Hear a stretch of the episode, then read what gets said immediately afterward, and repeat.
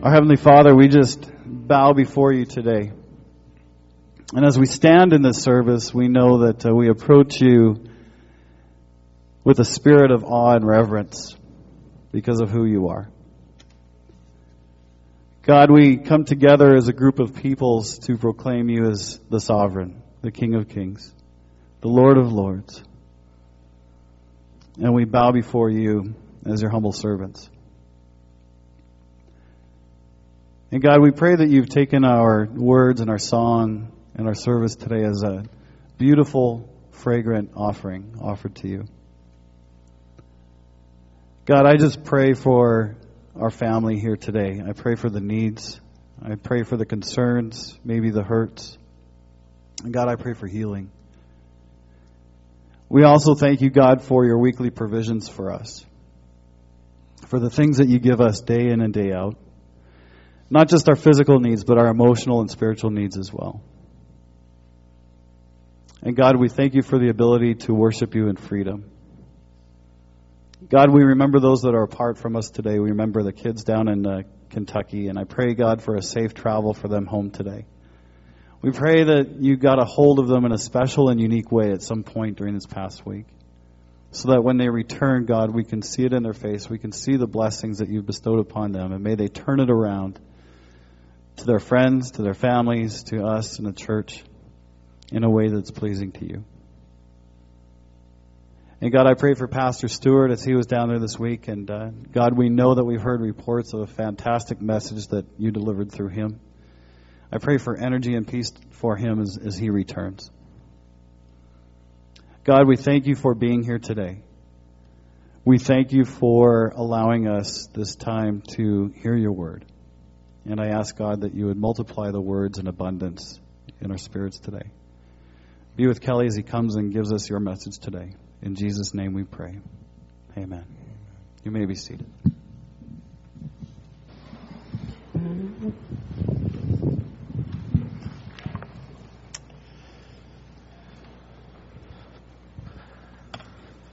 Well, thanks, uh, Steve and crew. Phil Collins, I should say. Drumming and singing. Yeah, yeah. In more ways than one. Well, good to be with you this morning, and uh, I share with you your collective disappointment that Stu is not here. It's, it's sad, but true, when you come in and you don't see his gleaming head and uh, smiling face. Uh, and uh, he was, in fact, with uh, with our teens and with about I don't know six thousand other youth this week. And um, I have to confess, uh, I had some strange prayers this week because uh, Stu was speaking to about six thousand youth on the Friday night uh, service um, one of you know only five main speakers, uh, and, and my my prayer was strange because I wanted him to do well, but not really well, because his phone is going to be ringing off the hook these next three to four months probably. Hey, come and speak here, come and do this. And then you're going to be stuck with people like me filling in for Stu when he's away. So we want to pr- uh, pray for a reasonable response to Stuart's success. Um, and you know, but I, uh, joking aside, um, you know, we are just ridiculously blessed to have him uh, as our pastor uh, for a, a, church our size. Um, he is he is internationally known um, as a youth worker, uh, as a speaker, and uh, for us to have him uh, as our pastor is a little bit ridiculous. Um, and so we need to, to covet this time uh, and this season of life that we have uh, with him, and, and uh, we look forward to great things. And, and uh, so we'll, we'll congratulate him appropriately when he gets back. So I've titled. Do I have my title? I'm looking for my sound person. There it is. Titled my talk today, and I'm careful not to call it a message or a, this isn't. i I'm not a preacher. I'm a teacher. I'm a university professor. Um, in fact, uh, Jody was very clear with me about the time that I speak today because my life is broken up into 75 minute segments. I am used. I am used to speaking and holding, well, not holding an audience because, let's be serious, none of them pay attention that long. Uh, but for commanding an audience for 75 minutes, Joel knows what I'm talking about. Uh, and your life is broken up. So to speak any less than that is very difficult for me. But uh, I've entitled my talk today, Square Faith uh, in a Round World. And it's been a strange uh, spring for me. Um, in the sense that some of you know I'm taking a sabbatical coming up here on July uh, the 1st. Uh, and I'm now on sabbatical. Do I look more relaxed and so I took my holidays before my sabbatical, which is kind of strange because people think a sabbatical is a holiday and it's not a holiday. Okay? Can I make that clear to you? Sabbatical is not a holiday. So I took my holidays prior to my sabbatical. So I had three weeks off in June, uh, but they've been, it's been a very stressful uh, three weeks for a number of reasons. One, my daughters were all in ball, and, and Adam was in ball finals and, and playoffs and stuff like that. And I coached some teams and help out with that, and and uh, so you have that running around every every night of the week. Um, but I did something quite that I'll never do again. Was I made public that I was going to get some projects done around the house during these three weeks. Men, the lesson today is do not make those thoughts public, okay? Because what's happened over the last three weeks is Jody has known well about these projects that I have and comes home with some expectation that there may be some progress towards the beginning of these projects. Not even the completion of them, but the beginning of them. So every day, she's come home and, and these are visual projects. These are like deck repair, cleaning out the garage, um, you know, doing ornamental gardening type things, you know. So these are not things that I can just hope she doesn't see. In the first 10 seconds, she knows whether I've done anything at all today. So it's been really kind of stressful. Now, I have made some progress. Interestingly, as the, as the vacation time neared the end, like studying for an exam, you cram everything into about the last 72 hours because you want to have something to show for your time off, right? So I can barely hold, in fact, I'm, I'm glad there's a podium here. I wouldn't be able to hold my Bible or anything today because my hands are so arthritic from painting and hammering and digging and I'm, I've got paint on my cuticles and things like that that I'm still peeling off. So it's been a frantic last 72 hours. So I've almost enjoyed preparing for this message just because it's been a because I've been able to use that as an excuse. Well, I need to prepare my talk. You know, I can't do the painting and stuff right now.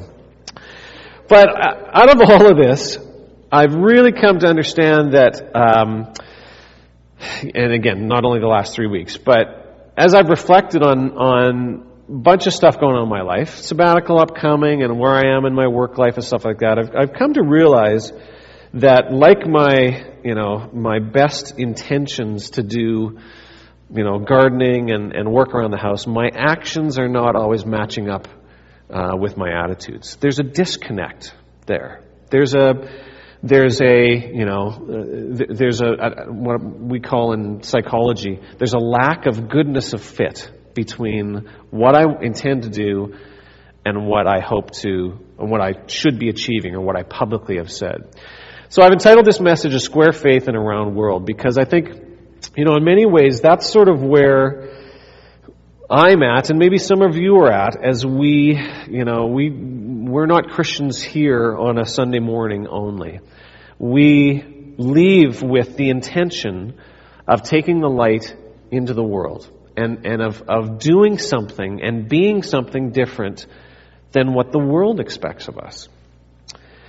So I started to get into, you know, back into some real familiar passages, and this is, you know, uh, this is where I live. Not being a theologian, I'm, I'm not courageous enough, like Stuart is, to tackle the bigger, you know, tougher passages.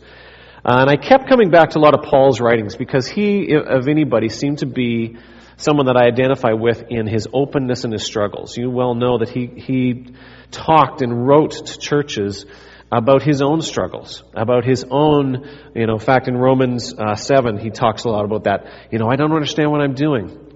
Things I should be doing, I don't do, and things that I, you know, you know, do do, I shouldn't be doing. And he talks about this internal struggle that goes on. But the passage I want us to consider today, again, is about as familiar as, as it gets. Um, and, and all of us know this passage.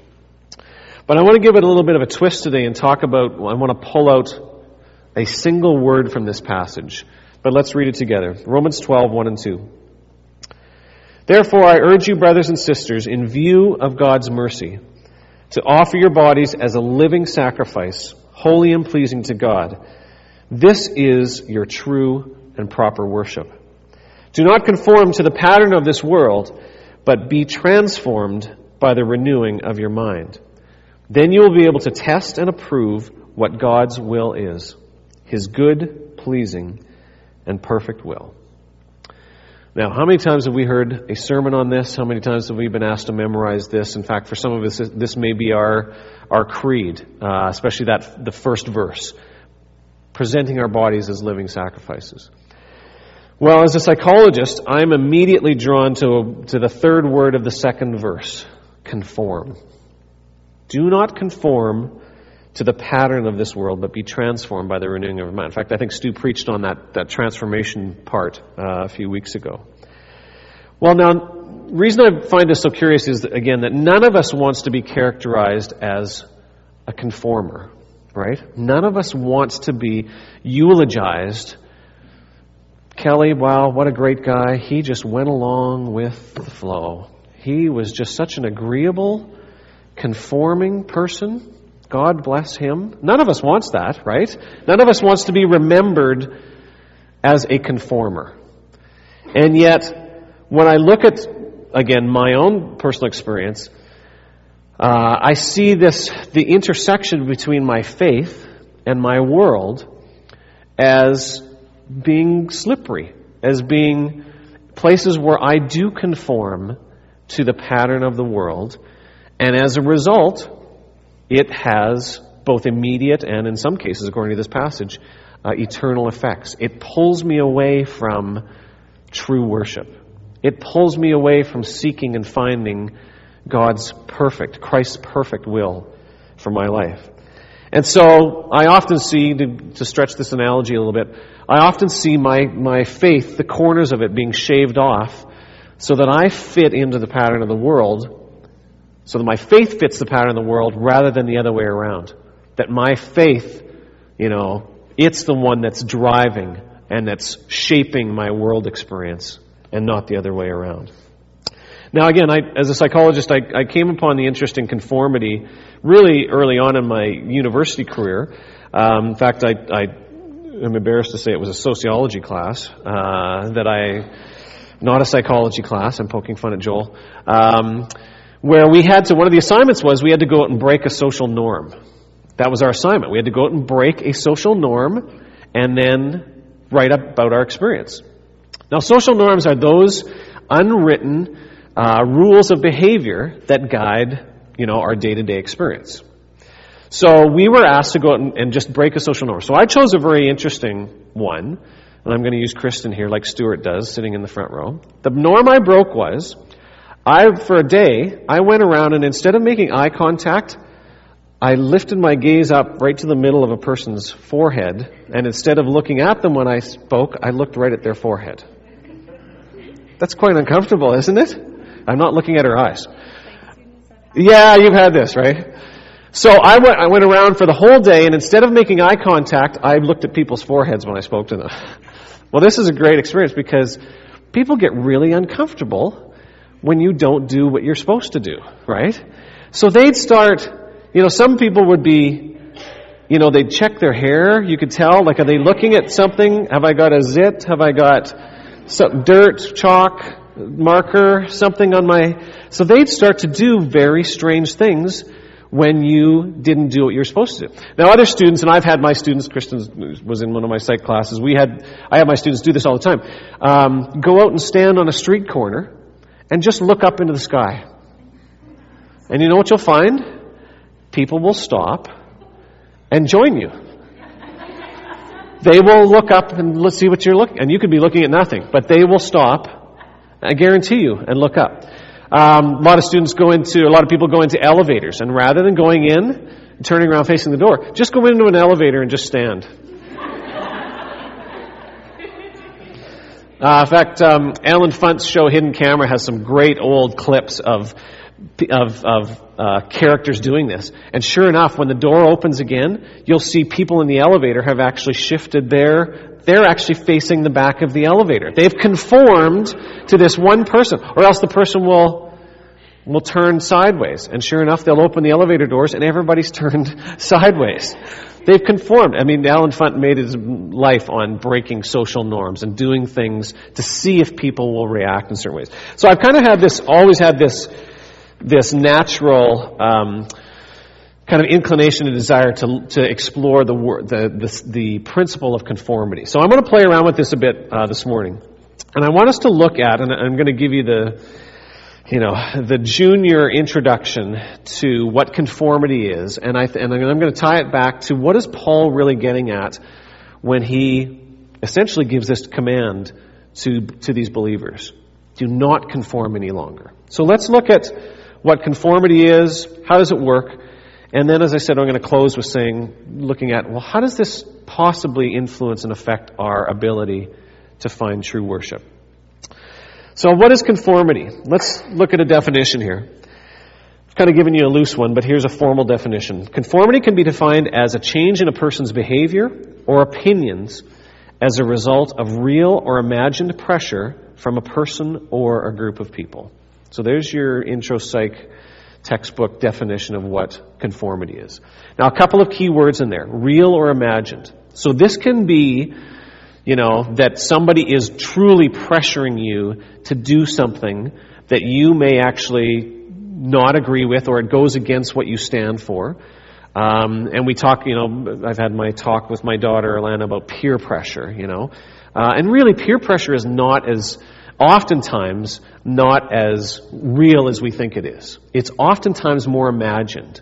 And again, uh, teaching adolescent development, we talk about the imaginary audience. People, you know, adolescents think that they're being watched and that people are noticing them all the time. You have to tell them, no, they're not. Nobody cares what you're wearing, really. You know, not everybody cares what you're reading or listening to or, you know, but we, again, confession, adults, we do this too. You know, Jody joked to me, why are you wearing a jacket today? Well, I'm like, well, because nobody else is going to wear a jacket. So I'm going to wear a jacket, you know. I'm going to be an anti-conformist. Uh, and I'm going to wear a jacket today, even though it's nice out. There's no reason to wear a jacket, but I, I wear a jacket. Um, and again, it's this real or, or uh, imagine pressure from, it can be as small as a single person, or what I'm going to talk about today is a little bit more about the group pressure that you and I experience to fit into or conform to the pattern of the world.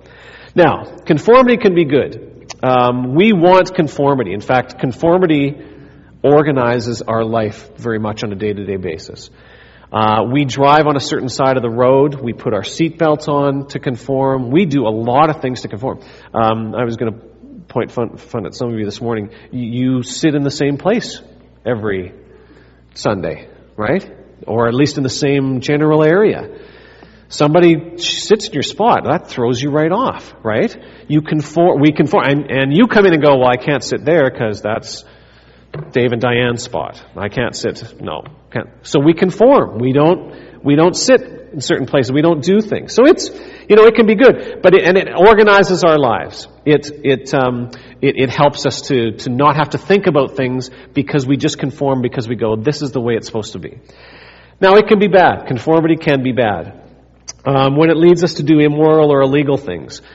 You know, uh, we hear all the time about the, sadly, the um, uh, situation of drinking and driving. Very much based on the principle of conformity. That everybody does it, or if you're drinking and driving, you think everybody does it, and thus you go, well, it's no big deal.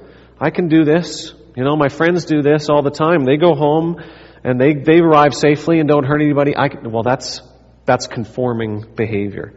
Um, other things like racial discrimination, uh, very much. In fact, love to, to give a talk to us about our ideas on, you know, how we form our views about certain people groups, ethnic groups that are very much based on social psychological principles of conformity, that it's comfortable, it's easy, but it's also bad. It's, but that's what drives a lot of people's behavior. Now, conformity can be neutral too. Um, this could be as simple as wearing a tie to work. You know, um, you, you, just do it because it's not good or bad. You just do it. That's what people do. You wear a tie to work. Um, uh, or, on, you know, another example during Stampede, we wear clothes that we would not normally wear. Thankfully, on a given day. You know, I was thinking, great that the Royals were here, but now again the world thinks we all dress like cowboys, you know. Uh, just perpetuated that stereotype, uh, again. Um, so we do this all. We, we, you know, I mow my lawn some days, not because I've got a great desire to mow my lawn, but because my neighbors have mowed their lawn. Oh, great. Now my lawn looks bad. I gotta mow my lawn, right? So conformity is not good or bad, but it's just, it's neutral. It's like doing the wave at the Flames game, too, or whatever, you know? Oh, great. You know, we raise our hands. We do, now we wouldn't normally, we wouldn't do the wave here, probably. But we do it at the Flames game because that's what's expected. That's what's appropriate. And they're both planned and unplanned too. Uh, conformity is sometimes we want to fit in, we want to go with the flow. Again, I probably wanted to dress like my son this morning in flip flops and shorts and be nice and comfortable, you know, but I chose this uh, outfit. Um, I also put on a also put on a watch here. Uh, Helen, can you tell me what brand of watch that is? Just re- Rolex. It is a Rolex. Actually, it's not a Rolex. Rolexes are worth more than my first five cars put together. I bought this in Chinatown in New York for about 20 bucks. Right? A knockoff. But sometimes I wear this when I, Jody goes to all these fancy functions, you know, all these fundraisers sitting around with oil people. So sometimes I wear my Rolex. And I check the time a lot when I'm out at these events. Can you, can you look and see what time it is? Because I want to fit in with that crowd, right, who have real Rolexes, where the letters are all not misshapen, kind of like mine are here, because it was done in a factory in China, you know. So sometimes we want to fit in, and we do things, and, and again, the message today is not about being totally anti-conformist, because in many ways, you and I, we fit in, we attempt to fit in because it's expected, it's predictable, it helps us get along in our lives, and in some cases it's, it is just easier to do that, to not stand out. But I want to talk to us about today those situations where we walk away from and we say to ourselves, or that little voice in our head goes, why did I do that? Why did I go with the crowd? Why did I say that? Why did I do that?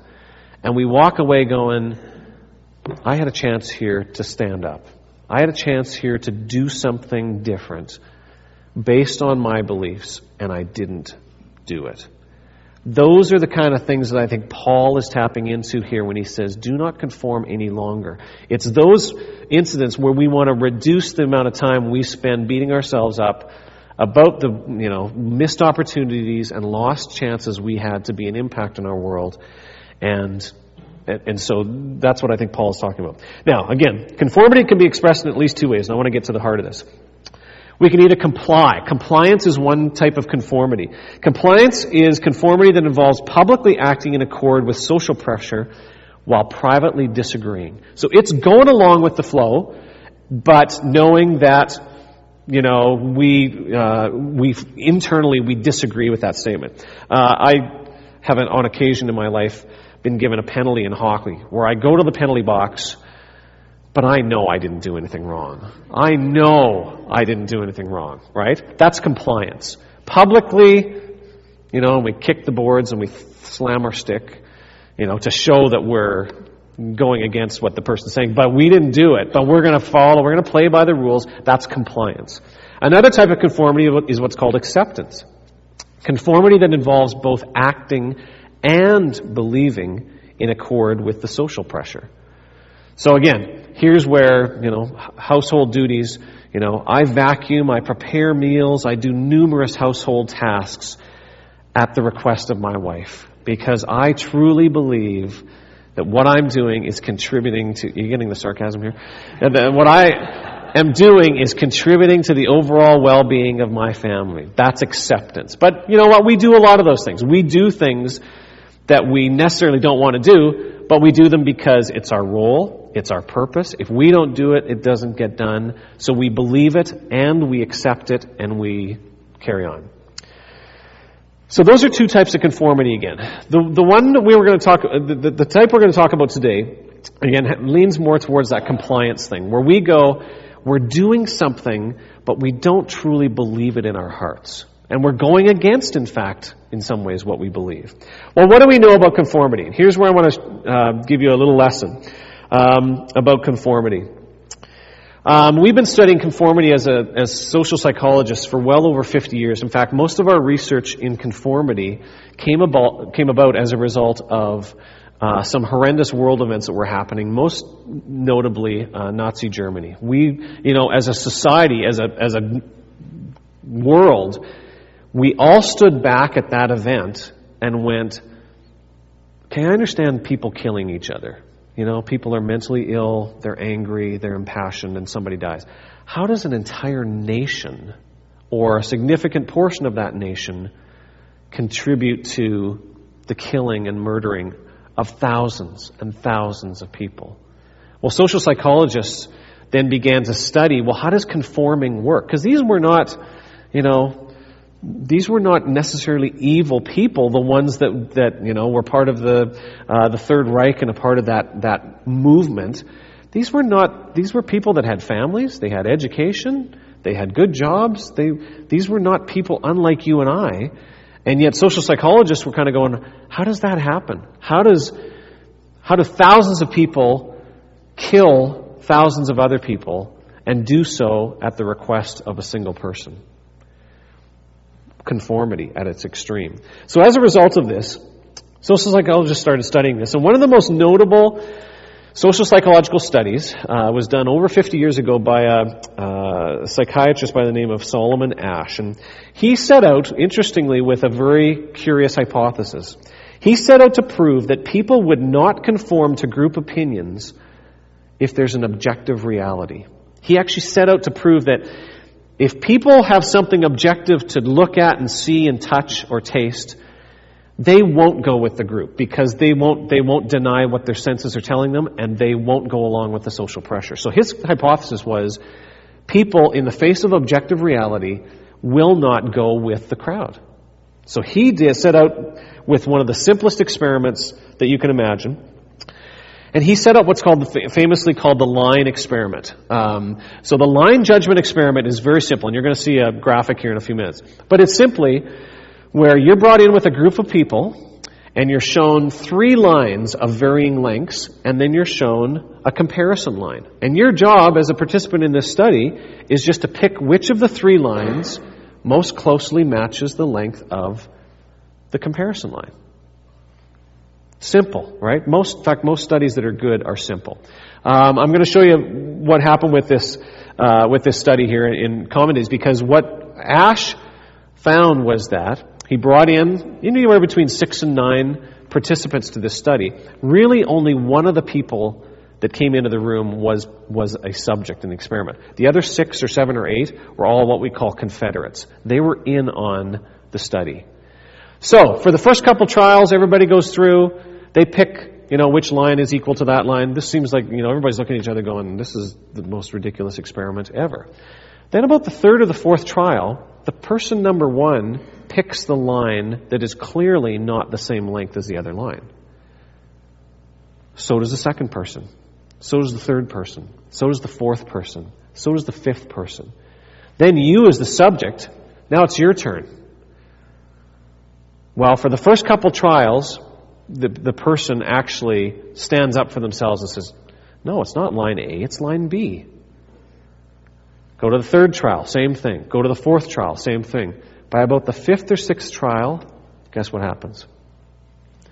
The subject who starts to now agree with the group and go, even though I can see those lines aren't the same length, I'm going with what the crowd says. Now we now this study has been criticized because we think, well, 1950s, people are a lot more, you know, culturally congenial. They're more agreeable. Now in the, you know, in, in the new millennium, we're much more independent. We stand up for ourselves. We, guess what? This study has been replicated hundreds and hundreds of times with the exact same results.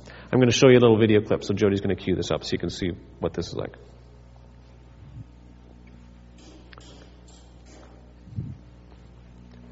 Conformity is going along with the group, modeling your responses after what the group is doing, doing exactly what the crowd, what everybody else is performing. People today are generally considered more self-aware and sophisticated about the effects of social influence. But are they less subject to conformity? Dr. Pratkanis decided to find out. There will be a stimulus line over here on your left-hand side. And all you'll need to do is to pick which of these lines is the same as the stimulus line. And we'll go around in order. And all you need to do is state the number. We'll start with subject number one. What is your response? Two. Subject number two. Two. Subject number On the first two trials, the Confederates matched the stimulus line to the standard line, giving the right answer. five. Two. Subject number six. Two. Subject number seven. Two. On the third trial and thereafter, the Confederates give the obviously incorrect response. One. Subject three. One. Subject four. One. Subject five. One. Subject six. Two. Subject seven. One. Subject one. Two. Subject two. Two. Subject three. As this subject hears the rest of the group give the wrong answer, he initially resists the influence of group pressure. Subject six. One. Most subjects start out defying the group, but after repeated trials, many of them begin to conform. Two. Subject four. Two. Subject five. Two. Subject six. Two. Subject seven. Two. Subject number four, what is your response? One. Subject number five. One. Subject number six, your turn. One. Their voices may drop. They may know they're giving the wrong answers, but they eventually give in. Two. Okay. So simple experiment. And again, I wanted to show you a more recent clip uh, to show you. Uh, and, and very interesting to see how that subject, number six, when he knows or she knows that they're going against what they are seeing, they start to show physical manifestations. You saw the guy, you know, rubbing his face, looking around. You know, some of them literally start to sweat. They start to, their voices drop, so they have a physical reaction to this. So, without dwelling on this, the results of this study showed that, and, and, and all studies since then have shown that, about 30% of people who do this very simple compliance or conformity task, over the course of about 10 or 12 trials of this, conform at least once. So over the course of 10 or 12 trials of doing this, they will conform at least one time during this. Now, what that means is 70% of people are not conforming. So some people are, you know, standing up against the group and going with what they see visually. But what I want us to take away from this is, and the genius of Asch's experiments, is that he puts up and pits some social motives against one another. He pits the motive to, uh, of the desire to be right versus the desire to be approved by others. He pits merit versus loyalty. He pits achievement versus social approval. And what happens as a result of, of the of studies like this, and and again, Asch's study is not the only study we've done in conformity. We've done all sorts of permutations on studies of conformity, and what we find is that the, the, the push or the power of conforming because of social approval is universally strong. And interestingly enough, there's been some studies that have actually looked at uh, pulling in samples of Christians and giving them moral dilemmas and giving them, and guess what we find? Again, about 30% of people, Christians, go with the crowd even though it goes against their deepest convictions and understanding of gospel. So what do we learn from this? Well, a couple of things we learn is that there's three processes active, and I'm going to zip through this to get to back to the passage. One is that we, we conform because of what's called informational social influence. We look to others to see what the right thing is to do, and if other, others are doing it, it must be right. And again, all sorts of examples of this.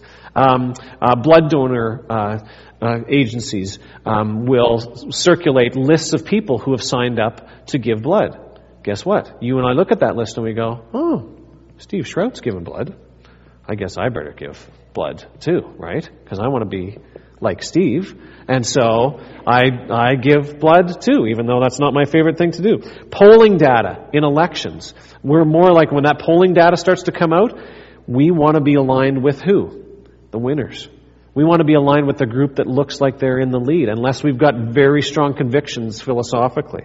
Um, again, uh, case in point with culture here, many of us looked in horror at the Vancouver riots uh, that that came about as a result of the of the Stanley Cup loss, and all the commentaries in the papers were wrong. You know, I heard people blaming social, blaming media. Oh, it's because the kids are playing all those aggressive, you know, fighting games. It's, no. This was very simple social psychology. Of the hundreds of thousands of people that were in downtown Vancouver, there were a couple hundred or a thousand who started to look at each other going, oh, that person's jumping on the police car. He's not getting in trouble. I guess I can do this too, right? They're looking for the cues in their environment, and what do they do? They follow those cues. Informational social influence. Another type of, of uh, uh, conformity process that's at work is what's called normative social influence. Going against the group is difficult, and so we give in because we don't want to be seen as being different. We want to be, and this is truly the social pressure piece. And again, here's where alcohol and drug use, uh, consumerism, fashion, we buy things that we really don't need or want. Why? Because it makes us fit in. It makes us more comfortable. We're able to be more confident. We look right, we dress right, we drive the right vehicle. Why? Because it's implied social pressure for conformity. Now, interestingly enough, recent social psychological studies have started to use technology to measure brain activity to see what's going on when people conform. And those that don't conform and stand up uh, against the group uh, have found that um, subjects who resist uh, temptation to conform show a greater deal of activity in certain parts of their brains. Uh, one part being the amygdala, which is that central part of the brain that's really involved in emotion processing. Um, and so going against the grain it's, it's also the area of the brain that, that, that um, uh, conceives of pain and processes pain. So people that go against social pressure, that social norm, actually have a physical response. Parts of their brain actually reacts as a result of this. But it's also socially painful. Going against, going swimming upstream means that in some ways, in extreme cases, we may be ostracized.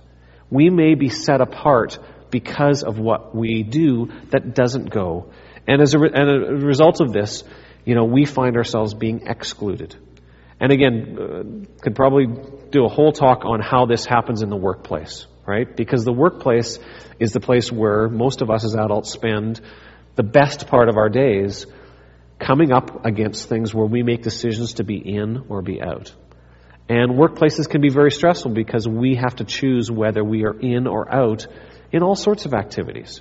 And some of them that we don't dis- that we don't agree with, and as a result of that, then we don't get invited to the meetings. We don't get invited to the coffees. We don't get invited to the socials. Why? Because we go against that social norm. So it has a social cost. The last one is uh, talking about uh, the process that's at work here is what's called social identity. Membership in the group takes on meaning for the individual as a result of their conforming behavior. And again, we can explain all sorts of social phenomena with this. Cult or gang membership is very much based on, you know, yeah, they're doing illegal, dangerous, immoral activities, but guess what? They're accepted by that group. And the identification they have with that group is powerful enough to keep them doing those activities because their membership in that group is so important and it becomes their source of identity. So, where does this leave us? Let's close this off with getting back to the passage. We, we know a little bit more about conformity, we know a little bit more about the processes that are active. What is Paul getting into here with this single line about do not conform to the patterns of this world? Well, a couple of things, and I've narrowed this down to a multitude of, of responses and reflections that I had on this passage. One of them is we cannot and should not underestimate the power of worldly social pressure. One of the worst things that you and I can do as believers, as Christians, is think that we are not constantly being barraged by requests, either implied or very overt, to come along with the world. We live in the world that is very much wants us to move in their direction. And some of the some Christians I've met um, in past years seem to deny that that there is no pressure or that they're strong enough to go against it. Sadly, we've got notable you know, world Christian examples of people who have fallen from grace so terribly because they denied that they're like you and me, up against social pressures each and every day.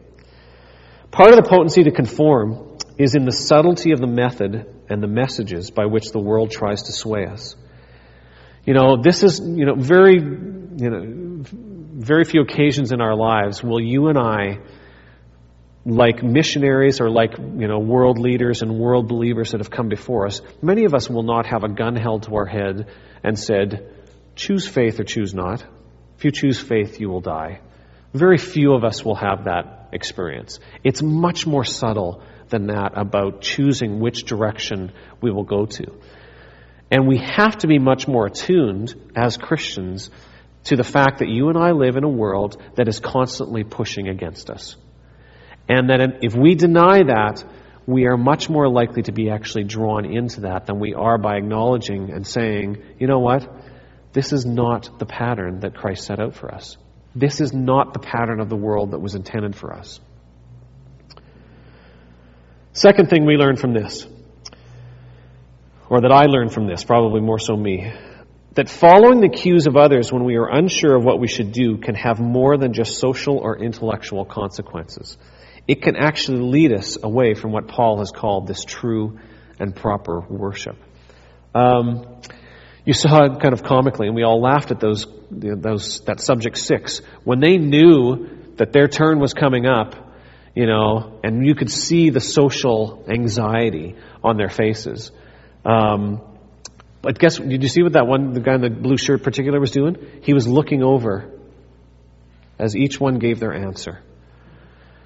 Well, one of the worst things that we can do, and again, this comes from both social psychological evidence and Paul was tapping into this here, is when we're unsure of what to do, one of the worst things we can do in some ways is look to others for cues. And Paul is saying here, we have to get back to looking to Christ. We, because to, to look to the world, even to religious leaders, and again, here's where I'd say, you know, we are so fortunate in our community of faith here um, to be able to look to one another for support. And I'm going to end with that, talking about the encouragement that we can do.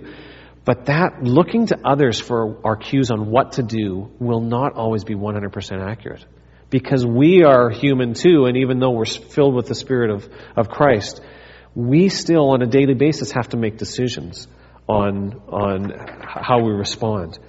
Um, you know, I've, uh, um, our family is, has a guilty pleasure this spring of getting sucked into the um, America's Got Talent uh, TV show. I mean, are any of you sharing that uh, with us? There was a terribly beautiful example of this. There's a contestant named Dani Shay on the show, and she's this cute little singer, songwriter, got up there and, and sang her own song, an original composition, and uh, failed. She messed up on the song. And so uh, Piers Morgan, who's the evil Brit on the show who likes to criticize and, and uh, be particularly harsh, says, We'd rather you cover somebody else's material than do your own material. So if you would do that, we're going to give you another chance. Pressure, conform. Sadly, what does she do? She says, Okay, I'll, co- I'll do some cover songs, I'll cover some other people's material.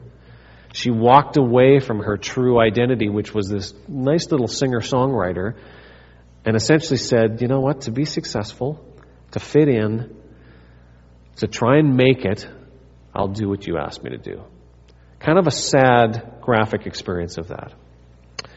A third thing I've learned from this passage the ability to resist conforming to the world involves leading with action, our bodies. Now, go back to the first passage here, and I know we're up against the time here. Go back to the first uh, verse in this passage that says, um,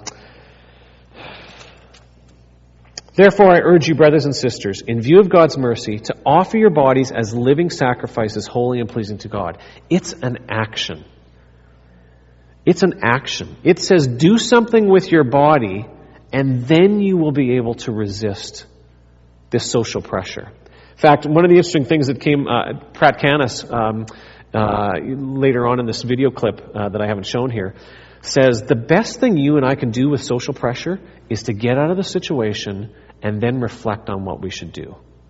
It's a physical activity. Well, guess what? Paul's a pretty good social psychologist because the first part of this passage says, offer your bodies as living sacrifices. Do something. Do something rather than, you know, I'm going to be harsh here because I, I find myself uh, doing this sometimes. I will pray for the strength to resist rather than doing something to get out of the situation first and then praying about, okay, now what should my action be? Because when you're in that situation, when you're in the heat of that moment of social pressure, we are subject to being pulled into looking at the reactions of others, the cueing that others are giving us, and not reacting. Last comment, and we'll finish with this. What else is Paul telling us about this passage and about conforming? And again, this is where I find great encouragement. Ours is a social faith. We are in this together. You and I do not have to resist conformity as singular individuals because that's when it's tough. That's when it's difficult. Nonconformity to the patterns of this world and renewing our minds is a social interpersonal activity. And again, New Testament in particular and Old Testament is filled with reminding us that ours is a social faith. We go through as a people, a people of Israel.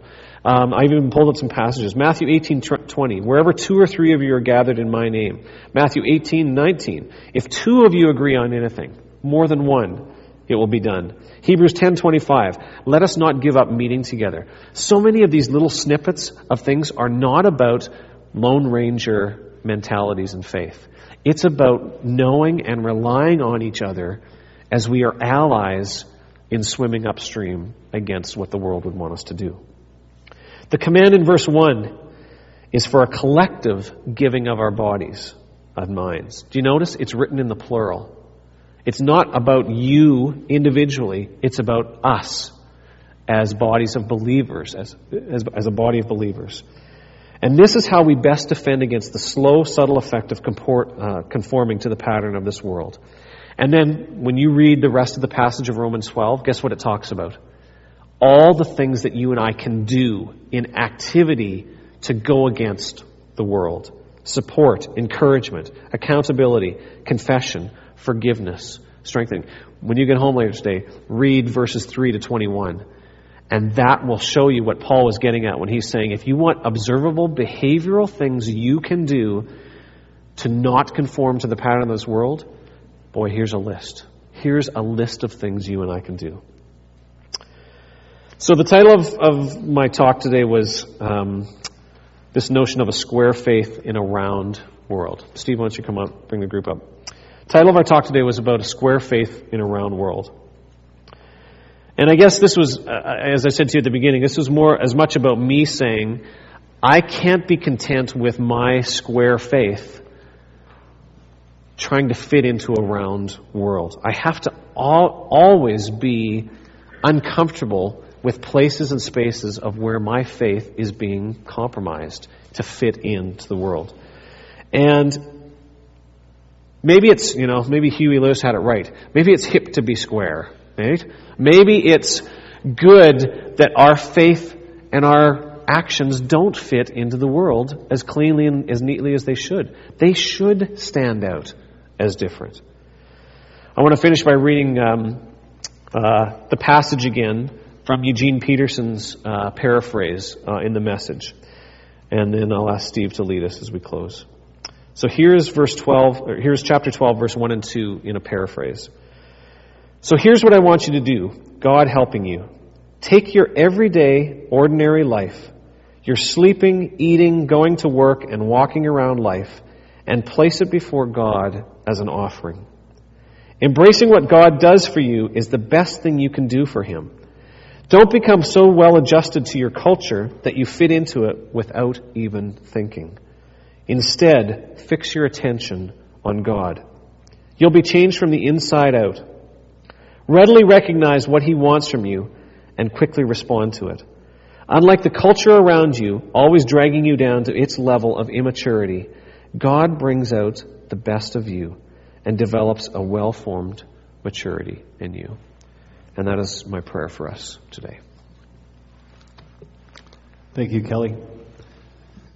I'm just thinking about how I can take that back to my uh, workplace and wow my colleagues with what I learned today. But I want to I want to say this. I was reflecting on some of the words and some of the thoughts here, and it dawned on me that one non-conformational person can transform the world.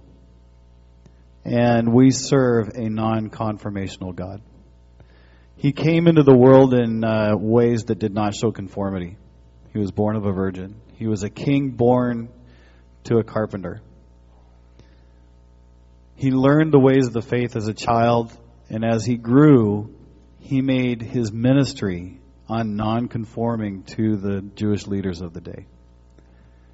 But he launched a transformation that has radicalized the faith for over 2,000 years now. And one of the things that he's given in his non conformational ways is love. And it's because of that love that we have extreme faith today. The world does not understand the love that we should have and we should give. It's non conformational, it's not self centered. So I want to thank you for that message today, Kelly.